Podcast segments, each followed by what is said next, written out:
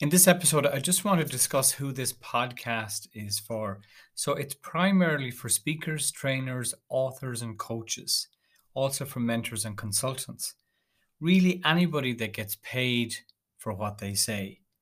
So, this also applies, of course, to entrepreneurs, educators, and really anybody that's out there that has a message to share that people are willing to pay for in terms of insights experience, education that they have, strategies, frameworks, anything that can be recorded in the form of a course and sold essentially. So that's who the podcast is for. And there's also an option for you to submit your questions.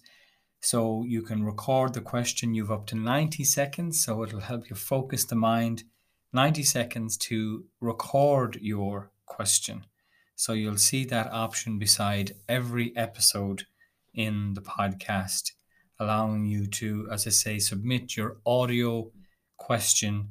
So I can then take that and answer it in an episode. So until next time, talk to you soon.